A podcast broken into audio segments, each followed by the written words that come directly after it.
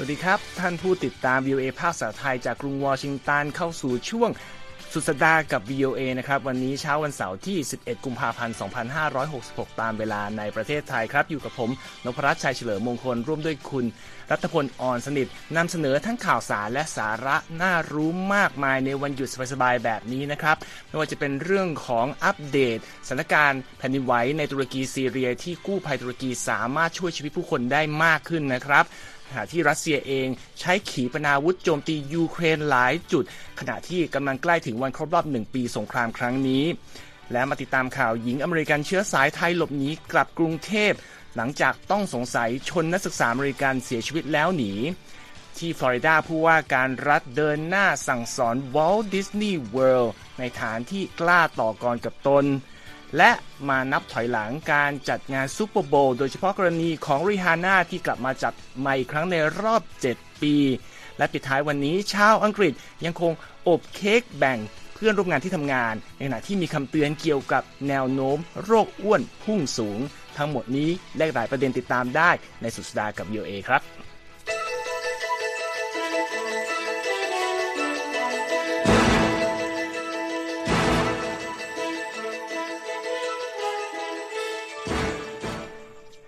ครับคุณรัตพลก็มาที่เรื่องแรกก็คือการอัปเดตสถานการณ์ในตุรกีซีเรียนะครับ เพราะว่าเอ่อเหตุแผ่นดินไหวรุนแรงระดับความแรง 7.8 ผ่านพ้นไปกว่า 4 วันแล้ว แต่รายงานล่าสุดที่เขาบอกว่าเอ่อความหวังที่จะพบผู้รอดชีวิตเนี่ยมันก็ลดลงไปเรื่อยๆ ตามเวลานะครับ แต่ว่าเจ้าที่กู้ภัยตุรกีเปิดเผยว่าสามารถช่วยผู้รอดชีวิตได้หลายคนจากซากปรักหักพัง ในจังหวัดฮาไทยทางใต้ของประเทศมาได้ครับ เขาบอกว่าในกลุ่มนี้มีเด็กชายอายุเพียงแค่ 10 วันนะฮะ แล้วคุณแม่ของตนเองเนี่ยช่วยออกมาได้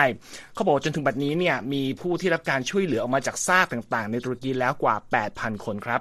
แล้วก็รองประธานาธิบดีฟูวัตออกไทยกล่าวว่า มีประชาชนราว 380,000 คนนะครับ ที่ตอนนี้ต้องหลบ ภัยชั่วคราว ตามศูนย์ต่างๆ ที่รัฐบาลจัดให้ หรือว่าโรงแรมที่ยังเปิดได้อยู่ แล้วก็มีประชาชนจำนวนไม่น้อยนะครับ เลือกไปหลับนอนในห้างสรรพสินค้าก็บ้าง สนามกีฬามัสยิดชุมศูนย์ชุมชนต่างๆนะครับ แล้วก็มีส่วนหนึ่งเขาบอกว่าเอาแค่ผ้าห่ม ไปนอนอยู่รอบกองไฟในพื้นที่โล่งนะครับ ก็ไม่อธิบายว่าเป็นเรื่องของการกลัวแผ่นดินไหวหรือว่าไม่มีที่พักในจุดนี้ ซึ่งรายงานข่าวก็บอกว่าตอนนี้ประชาชนนับแสนทั้งในตุรกีแล้วก็ซีเรียครับตกอยู่ในสภาพไร้ที่อยู่อาศัยก็เพราะภัยพิบัติครั้งนี้ในขณะที่อุณหภูมิในภูมิภาคนั้นเขาบอกว่าลดลงต่ำกว่าจุดเยือกแข็งอยู่ด้วยนะครับรอยเตอร์รายงานว่าตัวเลขผู้เสียชีวิตจากเหตุการณ์ครั้งนี้เนี่ยตอนนี้อยู่ที่กว่า 23,700 คนแล้วครับทำให้เหตุการณ์ครั้งนี้ถือเป็น แผ่นดินไหวรุนแรงจนทำให้มีผู้เสียชีวิตมากที่สุดนับตั้งแต่ปี คศ 2011 ที่เกิดแผ่นดินไหวแล้วก็คลื่นยักษ์สึนามิที่ญี่ปุ่น ซึ่งตอนนั้นเขาบอกว่ามีผู้เสียชีวิตเกือบ 20,000 คนนะครับ ตั้งแต่ตั้งแต่เกิดเหตุมาเขาบอกเจ้าหน้าที่กู้ภัยก็มีปัญหาอย่างมากในการช่วยเหลือผู้รอดชีวิตเพราะว่าขาดแคลนอุปกรณ์ที่จำเป็น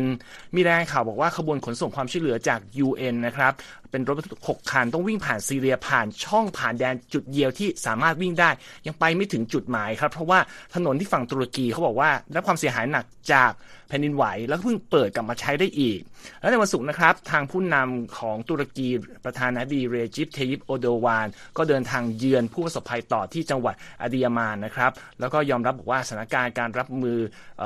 ปัญหาต่างๆ ของรัฐบาลถือว่ามีปัญหาเพราะบอกว่า แม้ว่าจะมีทีมค้นหาและกู้ชีพใหญ่ที่สุดในเวลานี้ความเป็นจริงก็คือ ความพยายามค้นหาผู้รอดชีวิตเนี่ยไม่ได้เดินหน้าเร็วอย่างที่ทางรัฐบาลต้องการนะครับ แถมมีรายงานจากผู้นำตุรกีเองนะครับ คุณรัฐพลว่าเกิดการปล้นสะดมตามร้านต่างๆ ในบางพื้นที่ด้วย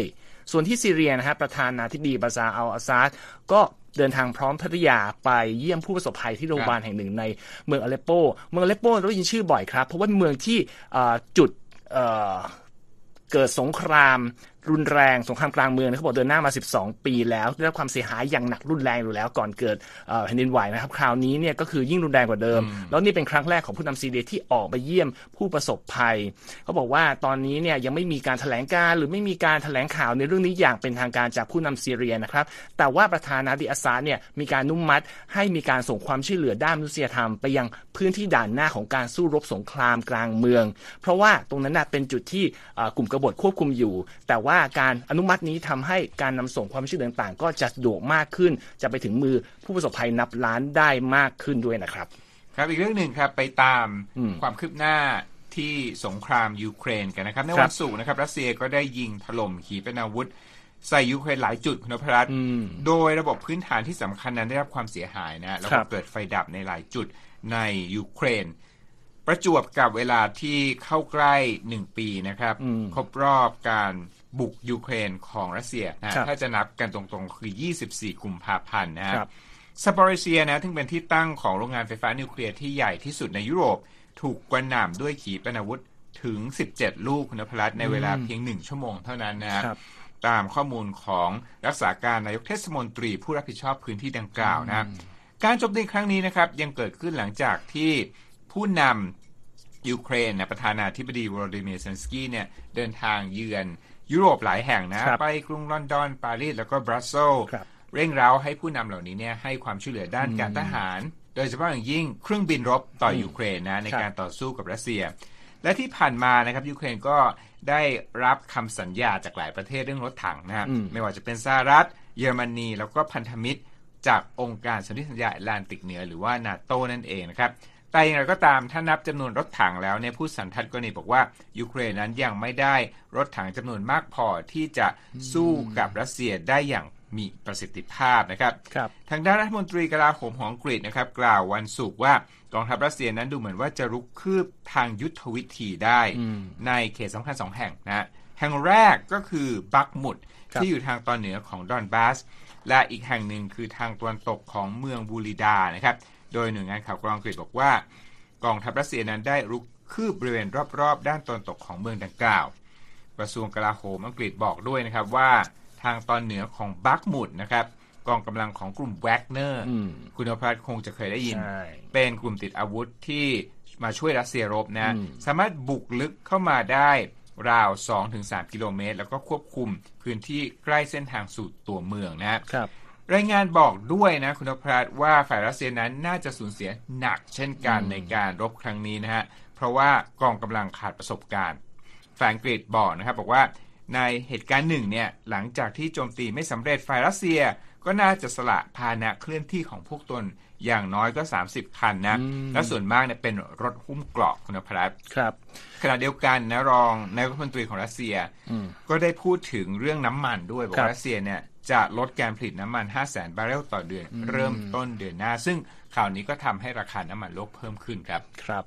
อีกข่าวหนึ่งซึ่งเราอาจจะได้ยินเป็นช่วงๆนะครับ ก็เกิดขึ้นอีกแล้วที่ปากีสถานคุณรัตพลเกี่ยวกับการโจมตีทหารครับ ซึ่งเหตุนี้เนี่ยเป็นการโจมตีด้วยระเบิดต่อพาหนะของทหาร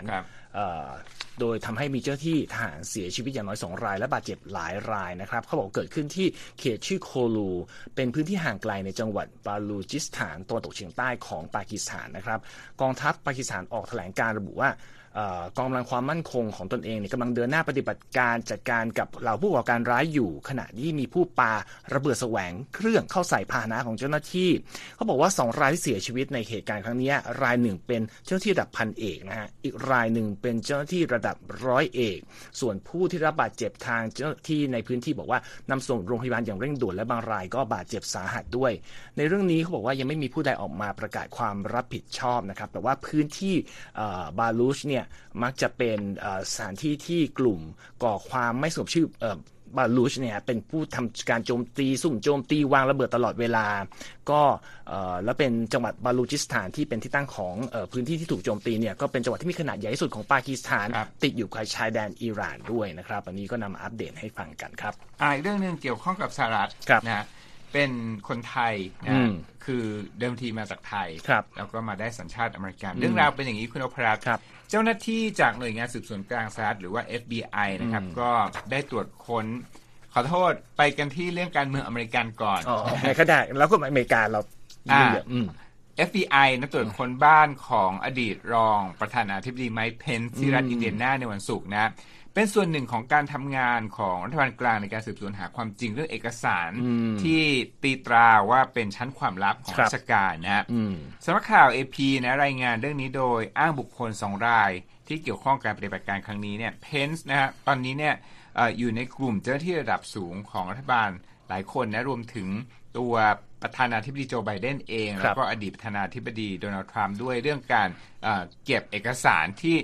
สมัยตนยังดำรงตำแหน่ง อย่างโจไบเดนก็คือเอกสารสมัยที่เป็นรองประธานาธิบดีสหรัฐนั่นเองนะครับ เอพีรายงานว่าบ้านของเพนส์นั้นถูกค้นนะฮะหลังจากที่เมื่อเดือนที่แล้วเนี่ยทนายของเขาพบว่า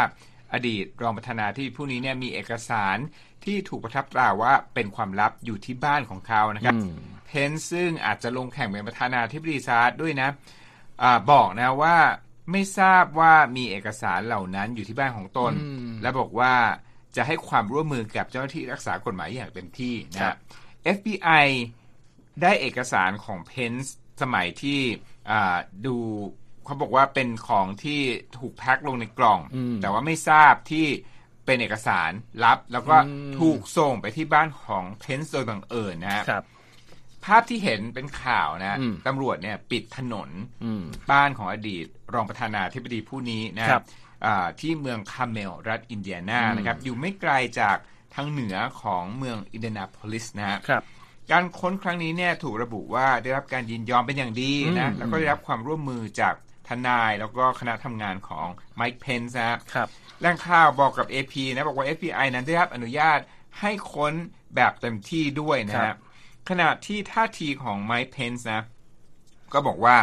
ผมขอพูดให้ชัดนะว่าเอกสารชั้นความลับเนี่ยไม่ควรอยู่ที่บ้านพักส่วนตัวของผมนะแล้วก็บอกว่าเกิดความผิดพลาดขึ้นแล้ว แล้วก็ยินดีแสดงความรับผิดชอบอย่างเต็มที่นะครับเขาบอกว่าเราต้องแสดงบทบาทให้อยู่เหนือการเมือง และยึดผลประโยชน์แห่งชาติมาก่อนสิ่งอื่นใดนะครับ ตามกฎหมายคุณนพรัตน์กฎหมายนี้เรียกว่า Presidential Records Act นะเขาบอกเอกสารใดก็ตามที่เกิดขึ้นหรือว่าได้รับโดยประธานาธิบดีสหรัฐขณะดำรงตำแหน่ง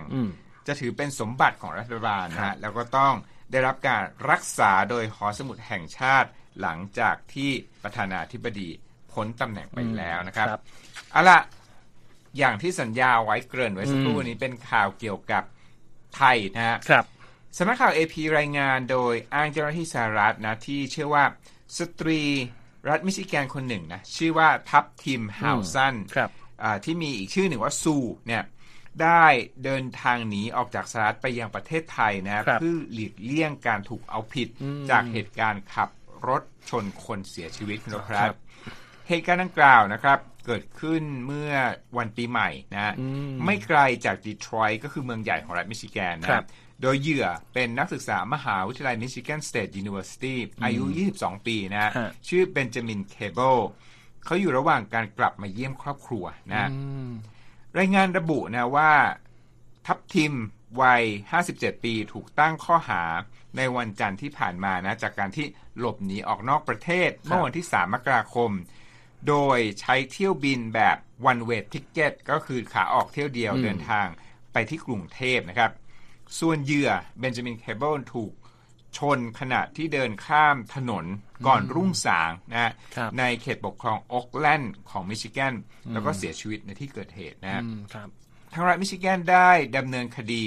นะยื่นเรื่องขอดำเนินคดีกับทับทิมฮาวซันเมื่อวันที่ 2 กุมภาพันธ์ในข้อหาไม่หยุดรถและทำให้เกิดอุบัติเหตุรุนแรงนะครับครับ ทีนี้ก็มีอีกด้านหนึ่งก็คือ FBI นะในเอกสารที่ยื่นต่อศาลเนี่ยเจ้าหน้าที่ FBI แมทธิวชาฟนะกล่าวว่าฮาวซันนี่เป็นประชาชนชาวอเมริกันพูดง่ายว่าถือสัญชาติอเมริกัน แต่ว่าเดิมทีเนี่ยมาจากประเทศไทยนะเจ้าหน้าที่ผู้นี้บอกว่าฮาวซันบอกคนสนิทคนหนึ่งหลังจากขับรถชนว่า เธอได้ทำให้คนคนหนึ่งเสียชีวิตไป และจะเดินทางกลับประเทศไทยนะเจ้าหน้าที่กล่าว แล้วก็บอกเสริมด้วยว่า เมื่อมีแนวโน้มเมื่อมีคนพยายามที่จะจูงใจให้ ทัพทีมฮาวซันมอบตัวกับตำรวจ เธอกล่าวว่าไม่เอาตำรวจ no cop no cop ไม่เอาตำรวจไม่เอาตำรวจนะทางนิสหรัฐแล้วก็ไทยเนี่ยมีสนที่สัญญาส่งผู้ร้ายข้ามแดนและเปลี่ยนกันนะทางด้านเจ้าหน้าที่รักษากฎหมายท้องถิ่นของเขตออกแลนด์รัฐมิชิแกนนะฮะไมค์บูชัดบอกว่าขอเรียกร้องให้รัฐบาลไทยส่งตัวเธอ เพื่อที่ว่าเราจะนำเธอนั้นมารับผิดชอบต่อการกระทำที่เกิดขึ้น ซึ่งเกี่ยวข้องกับการเสียชีวิต ของชายหนุ่มผู้นี้ครับครับ ก็เป็นข่าวที่เราอาจจะได้ติดตามต่อนะครับ ว่าจะเกิดการดำเนินคดีอย่างไรต่อไป ทุกท่านกำลังอยู่กับเรานะครับ ทีมงานวีไทยในสุดสัปดาห์กับ VOA ยังมีข่าวสารสาระน่ารู้ต่างๆ รออยู่ครับ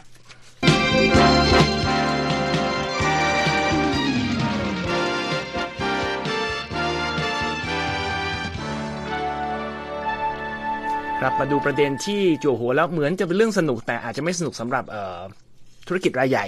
ด้านบันเทิงของสหรัฐ ใช่ไหมครับ คุณสมคุณนัทพลใช่ครับ เป็นเรื่องราวของดิสนีย์กับผู้ว่าการรัฐฟลอริดานะครับครับผู้ว่าการรัฐฟลอริดาหลายคนคงได้ยินชื่อมากขึ้นเรื่อยๆรอนเดอซานติสนะฮะเดินหน้าความพยายามที่จะถอดสิทธิ์ของบริษัทวอลดิสนีย์ในการปกครองพื้นที่ขนาดใหญ่ของตัวเอง ซึ่งเป็นที่ตั้งของสวนสนุก และก็โรงแรมมานานหลายสิบปีนะครับ และแผนการนี้ก็ใกล้จะประสบความสำเร็จมากขึ้นทุกทีนะครับ เมื่อสมาชิกสภาของรัฐเนี่ยเริ่มต้นกระบวนการอนุมัติกฎหมายใหม่ ที่จะช่วยให้รัฐบาลท้องถิ่นนั้นปรับเปลี่ยนทุกอย่างตามความตั้งใจของผู้ว่าในเร็วๆนี้นะครับสถานการณ์ที่เกิดขึ้นในรัฐฟลอริดาถูกมองว่าเป็นความต้องการของเดซันติสที่จะลงโทษธุรกิจบันเทิงยักษ์ใหญ่แห่งนี้ ซึ่งเป็นผู้จ้างงานรายใหญ่ที่สุดของรัฐด้วยนะ สาเหตุที่มาที่ไปคืออะไรนะเขาบอกว่ารอนเดอซานติสเนี่ยบอกว่ามีจุดยืนแตกต่างกับวอลดิสนีย์เพราะว่าวอลดิสนีย์เนี่ยมีจุดยืนต่อต้านกฎหมายใหม่ที่รัฐออกมาบังคับใช้เมื่อปีที่แล้ว เพื่อจำกัดบทเรียนในชั้นเรียนเกี่ยวกับรสนิยมทางเพศนะหรือว่า sexual orientation แล้วก็อัตลักษณ์ทางเพศ ซึ่งในรัฐนี้ตอนนี้เรียกกันทั่วไปมากขึ้นนะ เขาเรียกว่ากฎหมาย don't say gay หรือกฎหมายห้ามเรียกเกย์นะมีการคาดเดานะครับว่าหากรัฐฟลอริดาเนี่ยผ่านกฎหมายออกมาเดอะซันติสอาจจะถูกวอลดิสนีย์เนี่ยดำเนินการฟ้องร้องกลับคืนได้นะครับ ซึ่งก็แปลว่าประเด็นนี้เนี่ย เป็นเกมยาวคุณนพรัตน์ทีนี้เขามีคนสงถามว่า แล้วมันเกิดอะไรขึ้นถ้าเกิดกฎหมายที่ทางเดอะซันติสผลักดันเนี่ยออกมาสำเร็จ เราต้องทำรู้จักก่อนว่าพื้นที่ที่ดิสนีย์เนี่ยดูแลอยู่เนี่ยเป็นพื้นที่ประมาณ 101 ตารางกิโลเมตร ครอบคลุมพื้นที่ 2 จุดของฟลอริดาชื่อ Orange County กับโอซิโอ Osceola County นะฮะเขาบอกว่าหลังจากหนึ่งปีปีพันเก้าร้อยสิบเจ็ดดิสนีย์เนี่ยขอทางรัฐว่าตั้งตั้งเขตนี้ขึ้นมาเถอะ แล้วก็ตั้งชื่อว่า Reedy Creek Improvement District ให้ตัวเองจัดเพราะว่าจะเป็นผู้ดูแลสวนสุขขนาดใหญ่ในพื้นที่ดังกล่าว ตั้งแต่ปี 1967 มาก็นับนะฮะ ก็หลายปีนะ 60 กว่าปีแล้ว เอ่อเกือบหกสิบปีแล้ว เขาสร้างสวนสนุกมาสี่แห่งสวนน้ำสองแห่งโรงแรมหลายสิบแห่งพัตคารร้านอาหารทุกอย่างมากมายเลย สามารถเป็นจุดดึงดูดผู้คนมาท่องเที่ยวที่รัฐนี้ได้ปีละสิบสิบล้านคน และแถมที่ที่คุณรัฐพลบอกว่าเป็นผู้จ้างงานใหญ่สุดของรัฐนี้ เพราะว่าจ้างงานถึง 75,000 ตำแหน่ง ทีนี้ถ้าเกิดกฎหมายที่ผ่านออกมาเขาบอกว่า ปกติเนี่ยรัฐนี้จะมีคณะเออเขตนี้จะมีคณะกรรมการที่ทางดิสนีย์แต่งตั้งมาผู้ดูแลบริหารเหมือนรัฐบาลเล็กๆเนี่ยอยู่เขาจะถอดทิ้ง แล้วก็จะมีการตั้งคณะกรรมการใหม่ที่เดอะซานติสหรือผู้ว่าคนไหนในอนาคตเนี่ยก็ได้เป็นผู้แต่งตั้ง 5 คนมาดูแล แต่ว่า คณะกรรมการนี้มีหน้าที่หลายอย่างมากเหมือนรัฐบาลเลย ตั้งตั้งหลักอัตราภาษีจัดเก็บภาษีบริหารงบประมาณออกพันธบัตรกู้เงินได้ ดูแลตำรวจดูแลหน่วยดับเพลิง ดูแลสาธารณูปโภคทุกอย่าง ถ้าเกิดสมมุติว่าเปลี่ยนแปลงไปแปลว่าหน้าที่อย่างนี้หมดไปหมดเลยทางดิสนีย์ก็จะเป็นเหมือนกับผู้บริหารธุรกิจอันหนึ่งในพื้นที่ที่รัฐเป็นคนดูแล และชื่อของยาวๆที่ว่าไปก็จะเปลี่ยนเป็นชื่อ Central Florida Tourism Oversight District เรื่องเดียวที่จะไม่เปลี่ยนคือบอกว่าดิสนีย์เนี่ยเขาก็ออกพันธบัตรกู้เงินมาประมาณหมื่นอะพันล้านดอลลาร์ถึงเปลี่ยนมือเขาบอกว่ารัฐบาลไม่รับให้ดิสนีย์ไปบริหารจัดการจ่ายหนี้ต่อไป ทีนี้เรื่องการเปลี่ยนแปลงจะเกิดขึ้นแค่ไหนอย่างไรเนี่ยก็ยังไม่มีใครรู้แต่มีผู้เชี่ยวชาญคนหนึ่งเป็นศาสตราจารย์คุณวุฒิที่จาก Rollins College ในฟลอริดาเขาเขียนหนังสือชื่อ Married to the Mouse Walt Disney World and Orlando บอกว่าเออสิ่งที่มีใครรู้คือ ถ้ามีการเปลี่ยนแปลงแล้วคณะกรรมการนี้มาดูแลงานจริง เขาจะดูแค่เรื่องของการจัดการสาธารณภค หรือจะลงไปถึงแม้กระทั่งการบริหารสวนสนุกต่างๆ ด้วยเขาบอกอันเนี้ยขึ้นอยู่กับว่าใครที่เดอะเซอร์นันซิสเดอะซันติสจะเป็นคนแต่งตั้งมา แต่ประเด็นที่น่ากังวลในสายตาอาจารย์คนนี้คือบอกว่า มันมีกฎหมาย in clause ในกฎหมายใหม่บอกว่าห้ามคนที่ทำงานในอุตสาหกรรมท่องเที่ยวหรือหรือการอุตสาหกรรมสวนสนุกเนี่ยสามปีก่อนหน้ากฎหมายบังคับใช้ มาร่วมงานกับคณะกรรมการนี้เขาเลยสงสัยว่า แล้วถ้ามันจะต้องพูดถึงเรื่องการบริหารสวนสนุก แล้วไม่มีความสามารถแล้วมันจะรอดไหม อันนี้ต้องดูไปครับ มีคำหนึ่งที่ผมอ่านข่าวนี้แล้วอยากจะมาคุยนะครับคำว่า woke นะ woke ideology คือหลายฝ่ายเนี่ยคาดการณ์ว่าเดซันติสจะลงสมัครเป็นตัวแทนริพับลิกันแข่งเป็นประธานาธิบดีในปีหน้า แล้วก็อาจจะต้องแข่งกับโดนัลด์ทรัมป์อดีตประธานาธิบดีนะฮะซึ่งโดนัลด์ทรัมป์นี่ก็มีบ้านพักอยู่ที่รัฐฟลอริดาเช่นกันนะเขาบอกว่าประเด็นร้อนระหว่างเดซันติสกับดิสนีย์เนี่ยเป็นตัวอย่างหนึ่งของอุดมการโวกที่ต่อสู้กับฝั่งอนุรักษ์นิยม ตอนนี้เนี่ยยังไม่มีใครให้คำจำกัดความของโวกนะ หรือว่าคุณคุณนพเรียกว่าอุดมการตื่นรู้นะฮะตอนนี้ยังไม่มีใครให้คำจำกัดความชัดเจนนะครับ แต่ว่าถ้าดูลักษณะท่าทีของ ผู้ว่าฟลอริดาคนนี้เนี่ยคือเขาโจมตีโครงการด้านการศึกษาใด ๆ ที่พยายามที่จะผลักดันให้มีการยอมรับคนที่มีความหลากหลายทางเพศนะหรือกลุ่ม LGBTQ แล้วก็โจมตีผู้ใดก็ตามที่สอนเรื่องการเหยียดเชื้อชาติที่ฝังรากลึกอยู่ในวัฒนธรรมอเมริกันนะขยายความในเรื่องของการสอนเรื่องวัฒนธรรมอเมริกันเนี่ยเดซันทิสกล่าวว่ากลุ่มที่สอนเรื่องการเหยียดเชื้อชาติว่า พยายามทำให้คนรุ่นใหม่เนี่ยเกลียดอเมริกาในมุมมองของเขานะครับ และพยายามบีบนักเรียนที่เป็นคนผิวขาวเนี่ยให้รู้สึกผิดต่อสิ่งที่เกิดขึ้นในอดีต ซึ่งเป็นสิ่งที่ผิดพลาด เช่นเรื่องทาสนะครับที่ผ่านมากลุ่มผู้สนับสนุนเดซันทิสออกโรง สนับสนุนแผนการที่เขาจะฟาดกับบริษัทดิสนีย์อย่างเต็มที่นะฮะแม้ว่ามีผู้มีแนวคิดก้าวหน้ามองประเด็นอย่างที่ว่าเนี่ยว่าเป็น การใช้อุดมการตื่นรู้เนี่ยมาเป็นเกมการเมืองของฝั่งอนุรักษ์นิยมนะนั่นก็เป็นเรื่องราวที่นำมาเสนอเกี่ยวข้องกับดิสนีย์กับผู้ว่าการรัฐยาวๆว่าจะสู้กันนานแค่ไหนมาสั้นๆ เรื่องของจีนกับเกาหลีใต้ครับ เกาหลีใต้ประกาศยกเลิกนโยบายห้ามออกวีซ่าระยะสั้นให้นักท่องเที่ยวชาวจีนมีผลแต่วันเสาร์เป็นต้นไป หลังจากบังคับใช้มาเดือนที่แล้ว เพราะจีนยกเลิกการบังคับการดำเนินนโยบาย โควิดเป็นศูนย์อย่างกระทันหันทำให้อัตราการติดเชื้อในจีนพุ่งสูง เกาหลีใต้กลัวก็เลยสั่งยกเลิกการออกวีซ่าระยะสั้นให้กับชาวจีน แต่เขาบอกว่าหลังจากผ่านไปช่วงหนึ่งสถานการณ์เริ่มดีขึ้นก็จะกลับมาออกให้ ในเรื่องนี้ทางเหมาหนิงโฆษกกระทรวงการต่างประเทศจีนก็ตอบว่าเออเป็นสิ่งที่ทำไปถูกต้องแล้วเขาบอกว่าก้าวไปที่ทางถูกต้องแล้ว และจีนจะพิจารณายกเลิกนโยบายที่เคยออกมาแก้แค้นคือห้ามออกวีซ่าระยะสั้นคนเกาหลีใต้ ก็คือจะยกเลิกในเร็วนี้ก็ดูไปว่าเขาจะตอบโต้ในในแง่บวกไงต่อไปนะครับมาสั้นๆดูเรื่องของอภาวะการซื้อขายหลักทรัพย์ตลาดทรัพย์สหรัฐในวันนี้บ้างก็มีทั้งเขียวทั้งแดงครับ ดาวโจนส์ขึ้นมาครึ่งเปอร์เซ็นต์ที่ 33,869 จุด S&P บวก0.2%ที่ 4,090 จุด แต่ว่า NASDAQ ลดลง 0.6%ที่ 11,718 จุด ส่วนราคาทองคำในวันนี้ ก็ซื้อขายอ่อนตัวลดนิดหน่อย 0.11%ที่ 1,876 ดอลลาร์ 40 เซนต์ต่อออนซ์นะครับสุดสัปดาห์นี้ก็เป็นสุดสัปดาห์ที่น่าตื่นเต้นสำหรับผู้ที่เป็นแฟนกีฬาในสหรัฐใช่ไหมคุณรัฐพงศ์ใช่ครับ จะเป็นการแข่งขัน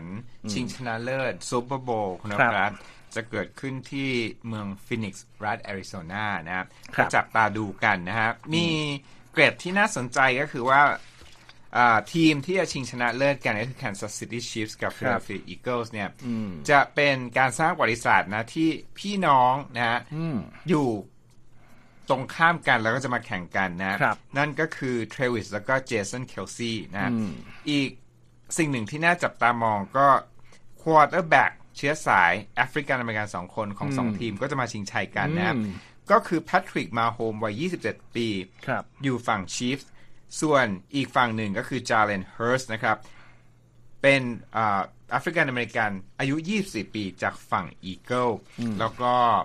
คนที่จะมาแสดงศิลปินนะช่วงพักครึ่ง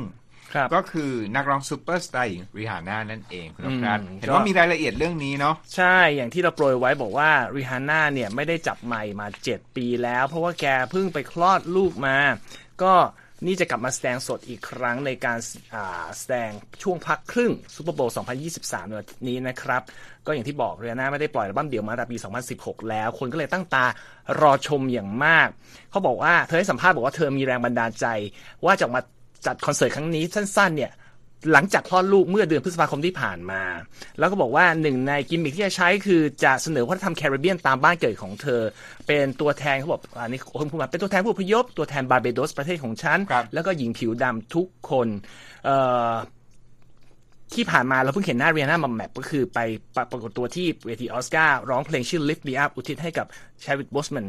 Black Panther นะฮะเป็นเพลงประกอบภาพยนตร์ Black Panther Wakanda Forever เพลงนี้ก็เข้าชิงออสการ์ไปแล้วเอ่อตอนนี้ก็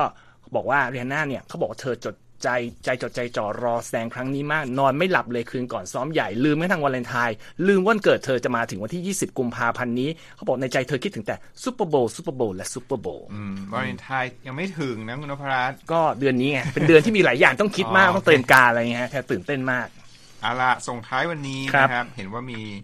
เรื่องเกี่ยวกับสิ่งที่คุณนพรัตน์ถนัดมากก็คือจการริงเอาๆมาเราแบ่ก็งถัดปันทั้งคู่นะเอามาแบ่งปันเพื่อนฝูงก็คือเอาขนมมาแบ่งปันเพื่อนฝูง แล้วก็เป็นขนมจากเตาอบที่บ้านด้วยใช่แต่กลับเป็น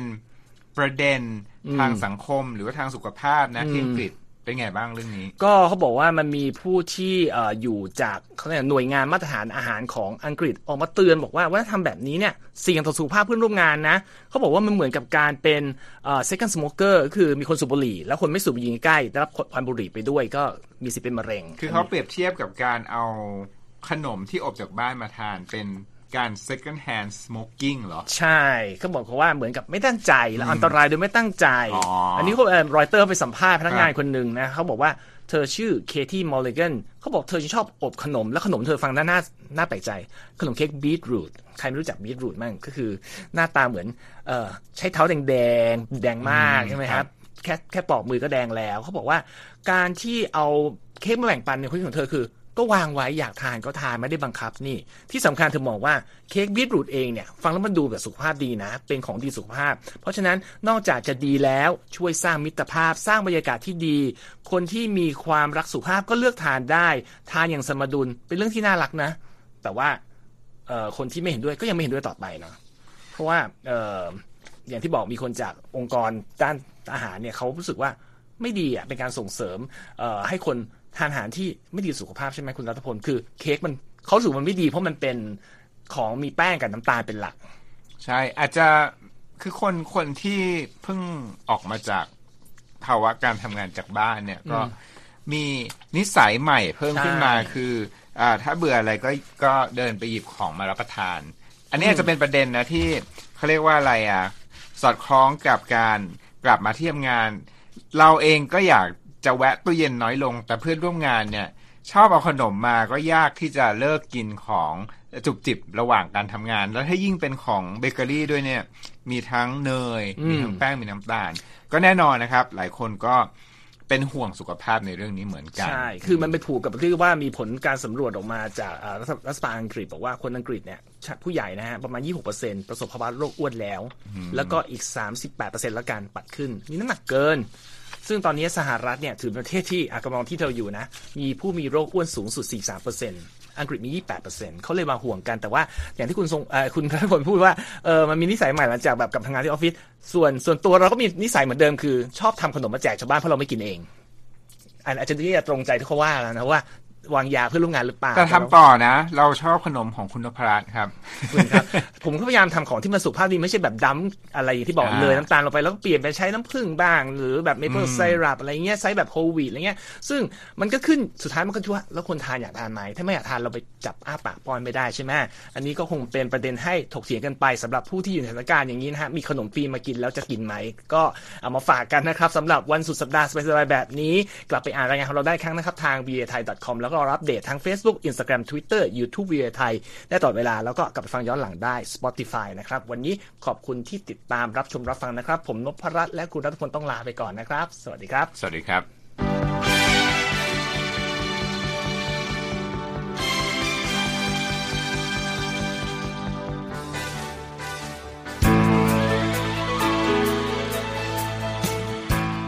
ครับ และที่จบไปเป็นรายการจาก VOA ภาคภาษาไทย รายงานสดส่งตรงจากกรุงวอชิงตัน ประเทศสหรัฐ คุณผู้ฟังสามารถติดตามข่าวสารจากทั่วโลกได้ในทุกที่ทุกเวลา ที่เว็บไซต์ voa thai com รวมถึงทุกช่องทางในโซเชียลมีเดีย Facebook YouTube Twitter และ Instagram ริ่มต้นวันด้วยการอัปเดตข่าวสารจากทั่วโลก ผ่านรายการข่าวสดสายตรงจาก VOA ภาคภาษาไทย และสุดสัปดาห์กับ VOA ทั้งยังเรียนรู้เรื่องราวทางวัฒนธรรม และไลฟ์สไตล์ ผ่านรายการภาษาอังกฤษแบบอเมริกันของเรา